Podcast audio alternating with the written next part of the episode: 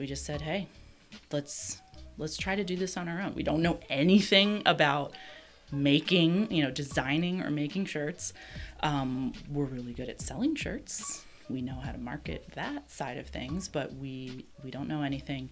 But we owe it to ourselves and we owe it to our customers to try to do this because um, there's no way that we were going to go any longer having to make excuses. Welcome to the Carnage Podcast, where we interview some of today's most savvy marketers, creatives, and founders. I'm your host, Adam Kuhns, and today's guest is Michelle Sharp. Michelle is the marketing director at Cotton Bureau. Cotton Bureau is a curated t shirt marketplace for designers, communities, and causes. You supply the design and promotion, they do all the hard stuff selling, printing, shipping, and customer service. It's completely free, by the way. Cotton Bureau recently launched a sister brand called Blank. Blank's a new line of size inclusive premium t shirts made in the USA for women and men. Their successful Kickstarter campaign raised over $100,000. Michelle and I dive into her roundabout path to digital marketing, how she's seen the landscape change, and what she's doing to stay ahead of the curve. Enjoy my conversation with Michelle. Cotton Bureau, um, we're a company that's been around for a little bit over five years now. We started as a, a side project of a side project for um, a brand that was working mostly with people on the web. Um, so what Cotton Bureau is, it's it's sort of a curated platform for communities. So creative people of all different kinds submit designs to us. We reject probably about 90% of what is submitted to us. Uh, you know, there's a lot of t shirt brands out there that we'll put anything on a t-shirt. We're not really trying to be that. So um, people submit the designs to us. We evaluate them. We decide do we like them? Are they cool? Are they you know definitely a design that's not stolen artwork or something like that? You know that's something that we really care about from a design perspective. And then those designs get put on our website for two week pre-order campaigns. So that's always been the beauty of cotton bureau was that we would be able to put up these pre-order campaigns designers would spend those two weeks trying to promote the heck out of their design to get at least 12 people to buy the shirt. At the end of that two week campaign, if at least 12 people buy the shirt, that means Cotton Bureau does all that dirty work that no one wants to do. So we print the shirt, we ship the shirt, we do all the customer service. If somebody makes 25 or more sales, then we start giving them a cut of the profit. And your title here is the director of marketing. Um, right. Yes, and I head up all of the efforts with Blank. Okay, so if we got into your background, where did you? How did you get into into the marketing side of things? Oh wow. I have to go way back. Going. I'm really old, Adam, so we got to go way, way, way back. Just turned 40 in August, but we don't have to talk about that. Um, so I started off. I, I didn't go to school for anything related to marketing. I was like a pre med major. Oh wow! Okay. Had like a minor in biology and a minor in business.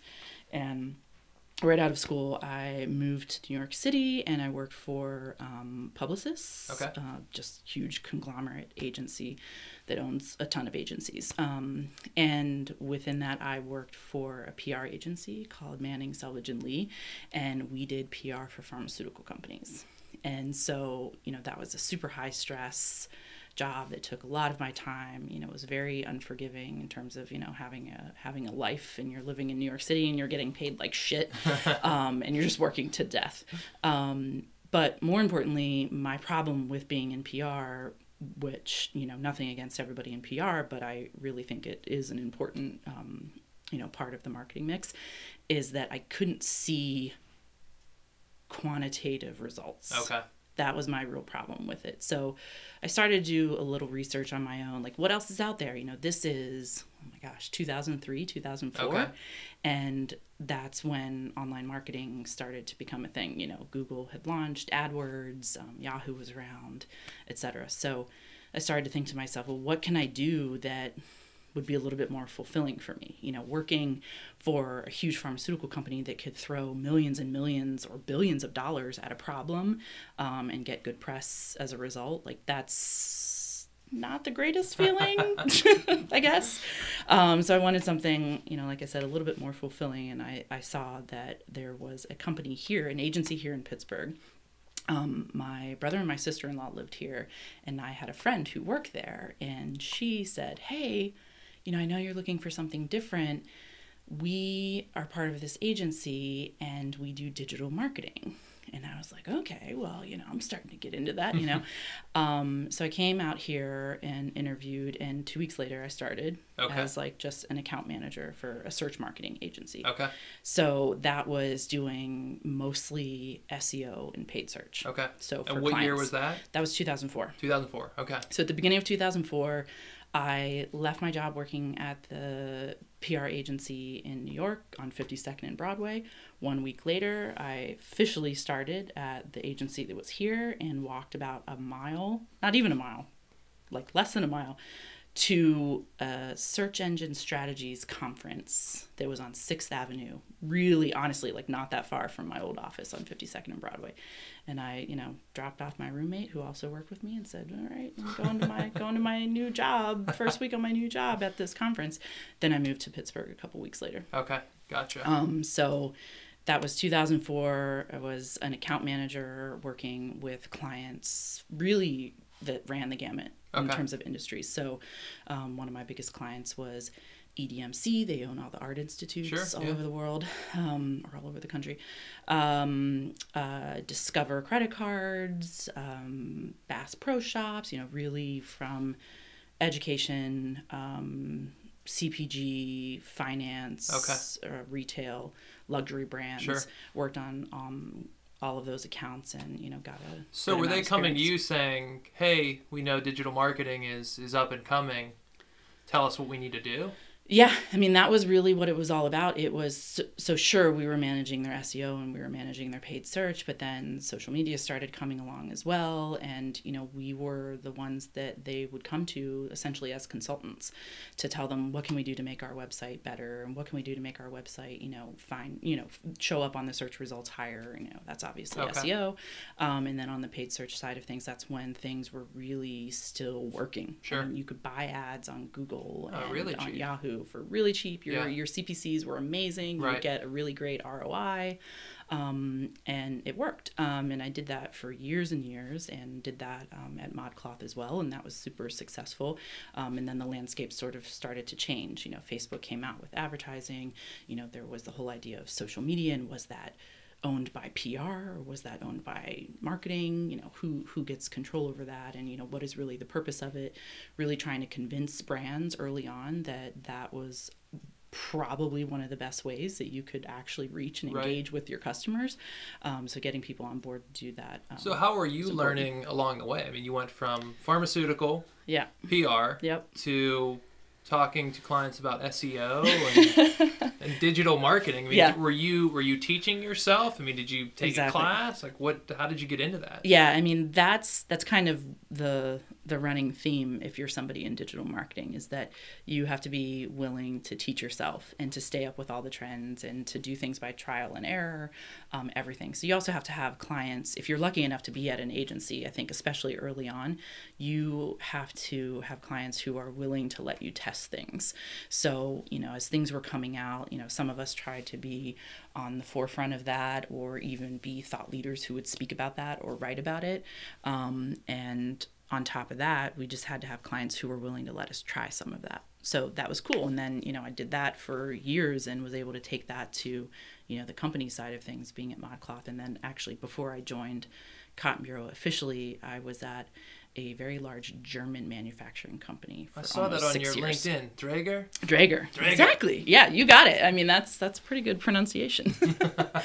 um, so you know that sort of same concept of educating people and convincing them to you know let you try out certain things in the space you know was easier to do early on i think people were looking for a lot of ways as they were seeing digital marketing become you know a bigger and bigger piece of the the marketing mix pie so to speak Gotcha. they were looking for thought leaders. They were looking for advice. Um, and we just kind of became this very small group of people who were just just super eager to find out everything that we could about anything that was happening. If there was a change with the Google algorithm, we were, you know, some of the first people to look into it and try to figure out, well, what happened? Well, what can we all do? What can we tell our clients to do, um, you know, to to change their sites or you know keep on top of it? And um, Were you that was enjoy great. Were you enjoying that? It was great. Yeah, You yeah. liked I, it? I I really loved it. I mean, it was it was a way for us to help all of those clients, but it was also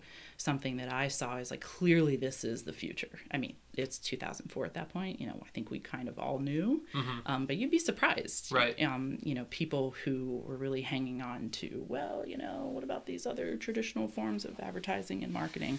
And it's like, yeah, you know, that that might be something that you consider, but the numbers, the percentage dedicated to those were dropping year over year over year. So, you know, for me back then, again, I'm so old, but for me it was Come on. it was it was the only thing that made sense Okay. when i thought about everything else that i could be doing sales or um, real estate i'm super into real estate too i thought okay well this seems to have a lot more longevity to it Sure. Um, so you're at Drager. You were there for seven years, i was there for about six years six years. Yeah. Okay. And then how did you land on Cotton Bureau? well i mean my husband owns the company, so that's the Oh. easy way Oh. to say it. no, um, so yeah, so I mean, in, in my time, um, both at ModCloth and then at Drager, which was a really great company, um, being on the sort of manufacturing side of things and being B two B is a lot harder than B two C. Um, I will say that. So you know, getting everybody up to speed there was was a challenge that that I love doing, um, but it was also something that I was worried would set me back in terms of the you know new technologies and the the measures that you know people were doing in 2016 2015 that um, were happening at some bigger better companies that I wasn't keeping up keeping up with Okay. basically Okay. um, so that company was uh, relocating its Pittsburgh office to Houston Okay. and I said I'd maybe not want to consider that You're not going moving to to Houston. Houston. Yeah. Um, so so I decided, okay, well I have to have to think to myself, do I want to stick that out and try to work remotely? And I had a team of people who were already remote, so that that could have worked. But ultimately, um, the opportunity at Cotton Bureau was just too good. I couldn't pass it up. So you know, it's really great to be able to work with my husband, but also they finally were at a point where they could afford to hire me. So that's really Awesome. really where it came from.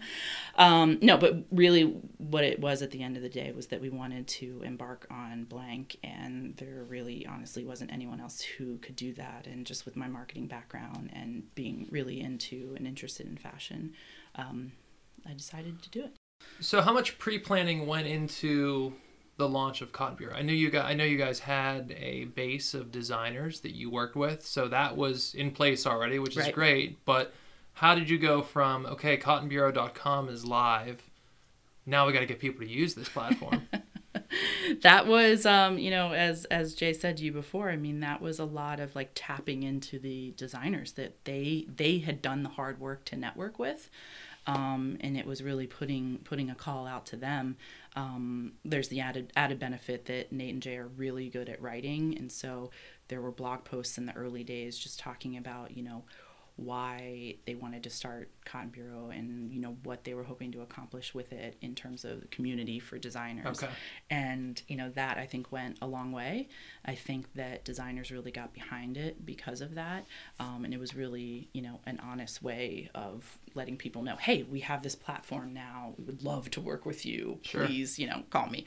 Um, and other than that, you know, it was social media. You know, we started an email list very early on. Okay. I think everybody knows at this point you have to, in, Right. even in the days of you know all of the, the the best possible advertising or influencer marketing or you know brand ambassadors, things that you can be doing. That's great. Um, everything on social media as well, but email marketing, you know, still still uh, wins by a country mile Okay. in some places. Gotcha. Um, and that's what they did here. Okay. So you guys are selling T-shirts on Cotton Bureau, and you run into an issue with sizing. Yep. So what do you what do you do about that issue with sizing? Yeah, I mean, pretty much from the start, it was we're a new brand putting these really awesome designs on quality t shirts. And we started with, I think they started with American Apparel in the very beginning. Um, and I think we all know, you know, there's a certain aesthetic with American Apparel. It's a very slim fit um, shirt. It's really great, um, but it had its limitations. So uh, they did a little test to switch to a new brand, um, and that was Next Level. And so that happened. I think that because the audience of Cotton Bureau had come from the design and tech world and was United Pixel Workers before that and Full Stop before that, it was predominantly male.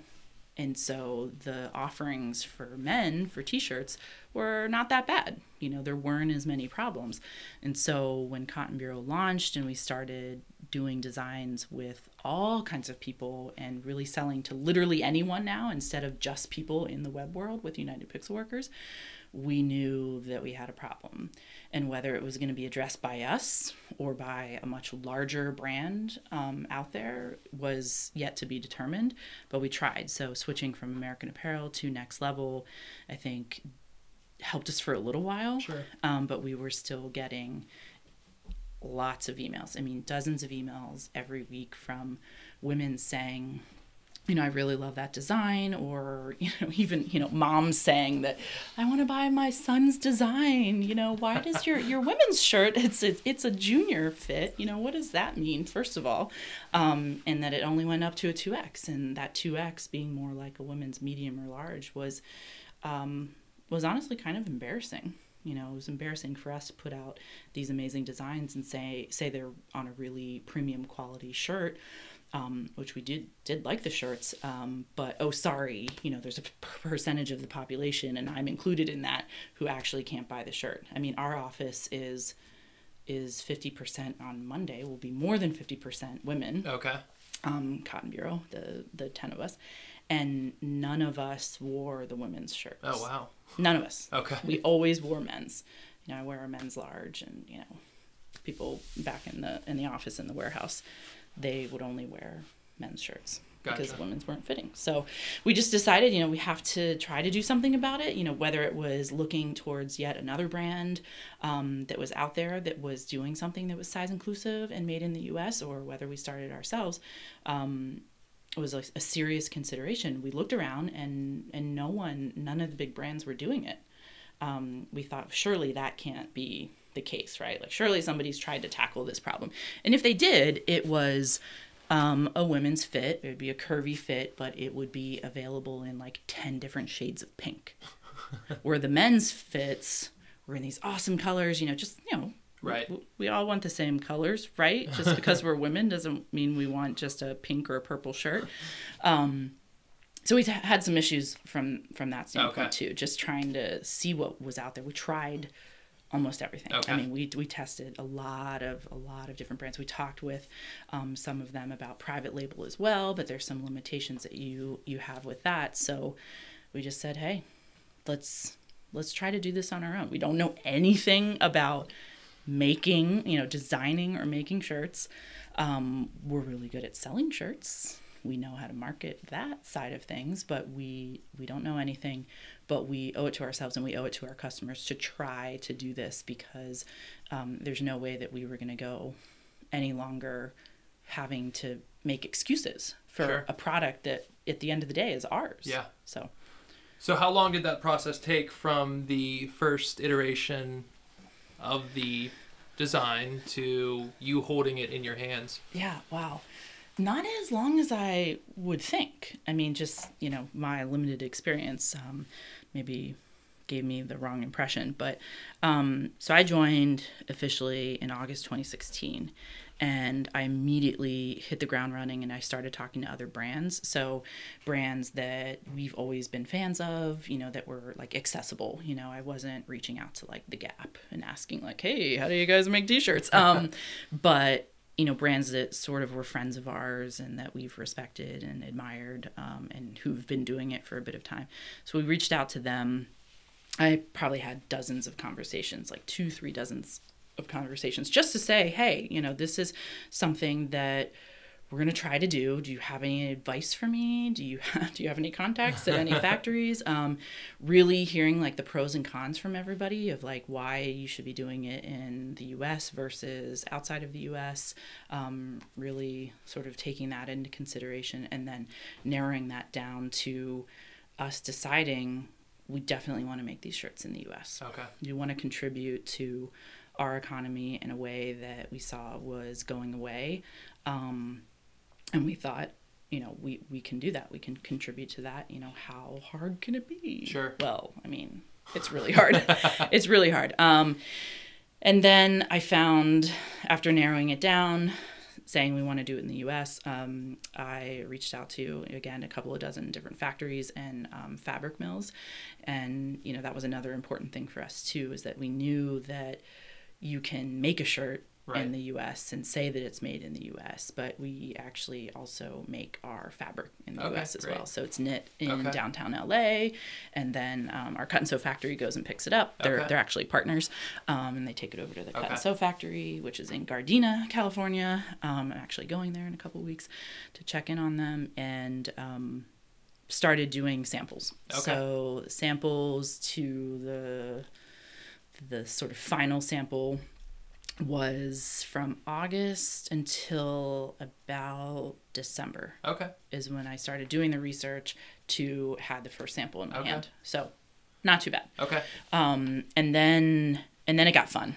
Then it got weird um, because we wanted to, you know, we knew that we weren't totally confident about what we were doing because you know, again, I'm in marketing and we sell T-shirts and we run this like really cool website, but we don't know how to make stuff. So I I had 350 samples made Okay. and I said, okay, here's what we're going to do. And it was a great way to market it as well, right? So we had put out our our sort of launch blog post saying, this is what we're going to do. We, we hope you guys get behind us. Um, we're excited about this. Here's how it's going to go. Um, and then we followed up and said that, okay, we have our first sample. We want to get these in your hands, you, the customers. So a lot of the customers who over the years had been complaining and everything, I reached out to them individually over email and I said, hey, we're doing this thing. Please sign up. So I want to send 350 samples to women and men across the country Okay. in all of the sizes. So from extra small to 5X, because we offer nine sizes. Okay. Um, make these samples, get them in your hands, and basically give them a couple weeks to try them out and fill out this survey for me. Attach some, some pictures if you want. Tell me everything, good or bad. Um, and we did that. We got, I think, at least 300 responses Oh, wow. from those 350 That's samples. And you know we we use that as an opportunity to send them to some of the brands that we would want to work with some of the designers that we have worked with in the past or that we would want to work with because they're the kinds of um, brands or designers who are big enough to have their own merch later on. So we said try it you know Okay. just just tell us what you think um, got really great feedback from everybody it did actually lead to some tweaks um, and we launched the kickstarter in august of 2017 Sure. ran that for about a month that was successfully funded it was amazing How much Uh, did you guys raise for the Kickstarter? it was about 96000 our Okay. goal was 48000 Okay. And you did not put the Kickstarter out before you had the actual samples. I mean, you weren't just testing exactly yeah that yeah i'm, I'm glad because I think that. a lot of people would have said, "Well, that's, what the kickstarter is going to towards to- the to research fund- yeah. yeah so we we wanted to let everybody know that because we also wanted to be sure that people felt confident that if they back our kickstarter that this was going to be a real thing that would happen Sure. and a real thing that would happen in like a reasonable amount of time too Okay. so we did all the research so from from the time that i started until we started making the kickstarter and launching the kickstarter it was almost exactly one year Okay. so we did the research. We narrowed it down to you know a, a knitting mill and a cut and sew factory. Um, we got our patterns nailed down. We did our samples. We did the 350 samples to testing to you know all the customers throughout the country. We dialed it in a little bit more in terms of the fit. We did all of our grading. You know, we started to do some preliminary outreach to people that you know we wanted to be sure were aware of of what we were doing with blank so that they could get behind us and support us um, and then we launched Okay. Yeah. And what is the name of it again? blank Blank. Blank How, did, how did you come? I'm, I'm trying to blank here. Oh man. Uh, now, how did you come up with the name Blank? So, um, you know, everybody uses blank tees for graphic design, and we went through a number of rounds of, you know, what should we call it, and coming up with something, you know, that was representative and, uh, you know, of Cotton Bureau and, and maybe a little bit uh, too thoughtful. And we said, "What are we doing? Just, just call it blank." If it's an. SEO. Speaking of like my background, it was an SEO nightmare. It's still an SEO nightmare. It's like, how do you, you know, how do you make sure you're found for blank? Well, I have news for you. You don't. Um, but we did that anyway. I mean, it just Okay. made sense for us. And Okay. it, you know, it's still like blank by Cotton Bureau, and I mean, it's certainly a brand that I think long term, you know, being like a basics collection could stand on its own. Sure. Um, but you know, we definitely utilize the audience of Cotton Bureau to So help you- you, know move you- it forward. You raised the ninety-six thousand dollars, and then what? How long ago was that? That was a little bit over a year ago. So it was in September, middle of September, 2017. That's when the Kickstarter ended. Sure. Yep. So where does Blank stand today? Today, we, um, after that Kickstarter ended, September 15th, we started our first production run. So that was to fulfill all the Kickstarter rewards as well as to set us up for the holidays. So, you know, still not knowing, you know, how this was really going to go, we knew that, well, at least to give it a good shot and to make sure that we could offer, you know, a wide variety of colors in the nine different sizes, men's and women's, that we needed to ramp up our inventory. So, you know, that was a pretty big order from from the jump and today we are just about to receive in 2 weeks our 11th production run. Wow. So with production usually taking anywhere from like 5 to 7 weeks, we've been running at a pretty good clip and, you know, we were I think at something like 60,000 plus shirts Oh, wow. produced so far. Okay. Yep. Gotcha. Do you see Blank turning into an American Apparel next level type brand? I mean, you Is know, that the goal? I mean, what? You I know, don't I- know. I don't know if that's the goal. You know, when we when we decided to to do this and essentially become our own supplier for Cotton Bureau, I think we always knew that it could stand on its own. You know, my favorite shirts in the world are not graphic design shirts. I mean, I work at a graphic design shirt company. I shouldn't even be saying that, right? But, you know, my my favorite shirts are just blank t-shirts. Um, so to me, you know, there's a lot of potential. You know, we have to we have to do a lot to market that and to really you know differentiate blank from what Cotton Bureau is. Um, because I think you know a lot of people could say, well, you know, you're making blank because you wanted to be your own supplier, but the truth is, we sell these shirts at retail by themselves too, unprinted. And then we've also been working with people from a wholesale perspective, which is tough to do because you know Sure. we're still trying to have enough inventory and enough stock on the shelves to sell them ourselves. right. Um, and now that we're printing designs on blank too, it's even tougher to make sure that we have, you know, the full range of colors that we offer in like all the Okay. sizes and everything. Um, but I think it has a lot of potential to become um, a basics brand that people can go to because they know, okay, I've worked with, you know, Cotton Bureau for a really long time now and they're great, or I've known about Cotton Bureau and, you know, they're making this really great product. And oh, by the way, it's not just for Sure. graphic design tees. So if I wanted to buy a large tri blend blank, I can go to your site right now. You can go to the site right now, buy you, it. You There's a have whole- them in stock, and I would Yep. get it in a few days. Yep, and- yep. We actually just um, processed our latest PO uh, last week, and I just hired uh, an assistant to help me both on the marketing, sort of split 50 50 on the marketing and the production management Okay. side of things. So Okay. um, up until this point, I was processing each PO blank myself. Okay. If we get into the marketing weeds a little bit, I mean, where are you putting most of your efforts from a digital marketing standpoint? So my time now, and what I would like my time to be spent more on is is outreach. So, you know, we had some decent coverage from the Kickstarter. There was a really great piece written about us in Fast Company. That was awesome. Um, there was some local stuff, but you know, given my PR background, I'm constantly concerned about you know, really putting ourselves out there and making sure that, you know, we're getting the, the kind of coverage that we can. So, you know, we just want everybody to know that this is an option for them. And so, me partnering with influencers and starting a brand ambassador program and reaching out to local and national press is something that I have been turning my attention to now that we have the production side of things nailed down. Okay. It's taken a long time. Gotcha. It's taken, you know, basically, you know, since the Kickstarter, it's taken about a year for me to be able to you know just pivot to now i'm going to focus on outreach. Sure. Um, so that's something where we've been able to start working with uh, two influencers. Um, like i was saying in audiences that haven't typically been um, our demographic um, that includes um, the plus size uh, blogging world. So there are a lot of women that um, i've talked to and reached out to in that world who are really excited about blank. You know having something that's that size inclusive that goes up to 5x and that was really designed and made for a woman by a woman is really exciting for those people. And um, it's it's sometimes hard for me to even think oh wow well, why why weren't we talking to them before? Well i understand why because we didn't offer something sure. and cotton bureau you know really kind of started from you know a certain slice of um, the tech and web world that you know we just weren't reaching those people.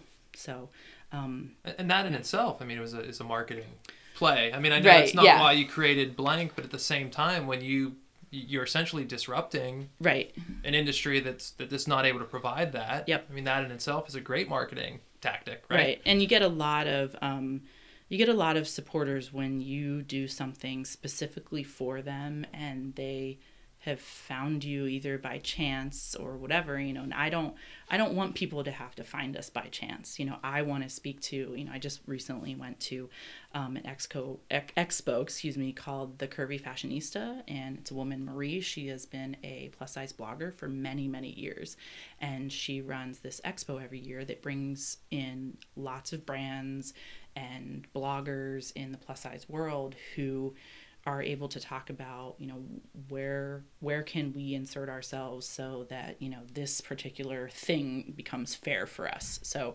that is in that world it's about apparel and making sure that you know brands are are doing their best to be as inclusive as possible. Sure. Um, and we you know we we know that we're pretty tiny but you know if our number one goal was to be size inclusive i think we've accomplished that so far if you were to give you know one piece of advice for someone in the digital marketing space what would that be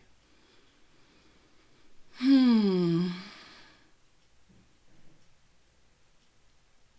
I'd say keep up with as much as you can and be willing to be flexible and test anything because I think we all know just from the digital marketing world that things are constantly changing and you never know from day to day what is going to work because you're trying to capture the attention of people who are being targeted and who are you know their their interests and their attention is being spread so thin because there are a million other brands just like you vying for their attention too so um, you know being willing to to really know your audience and test you know what can work for them is something that you know we've always done in digital marketing and i think we'll have to continue to do um, so that we can find what works and you know really make sure that people that we want to know about our products can find us. Awesome uh, if people want to follow you and cotton bureau where can they do that Uh, Cotton Bureau is um, at Cotton Bureau on all of social medias, and that is C O T T O N B U R E A U. Um, blank is actually separate, so that's another thing that we've been having, you know, some problems with. But blank is uh, blank by CB on Instagram and Twitter, and then I am. This is going to come as a surprise to you. I am Sophia Sharp on Instagram and Twitter. so many surprises. A lot well, of surprises. well i appreciate your time michelle. It was great chatting with you and uh, good luck with everything. This podcast was brought to you by carney the digital agency behind the daily carnage newsletter. If you aren't on the list make sure you sign up at carney.co that's c-a-r-n-e-y dot c-o if you're enjoying this podcast we would greatly appreciate a review on itunes. Thanks a lot. Till next time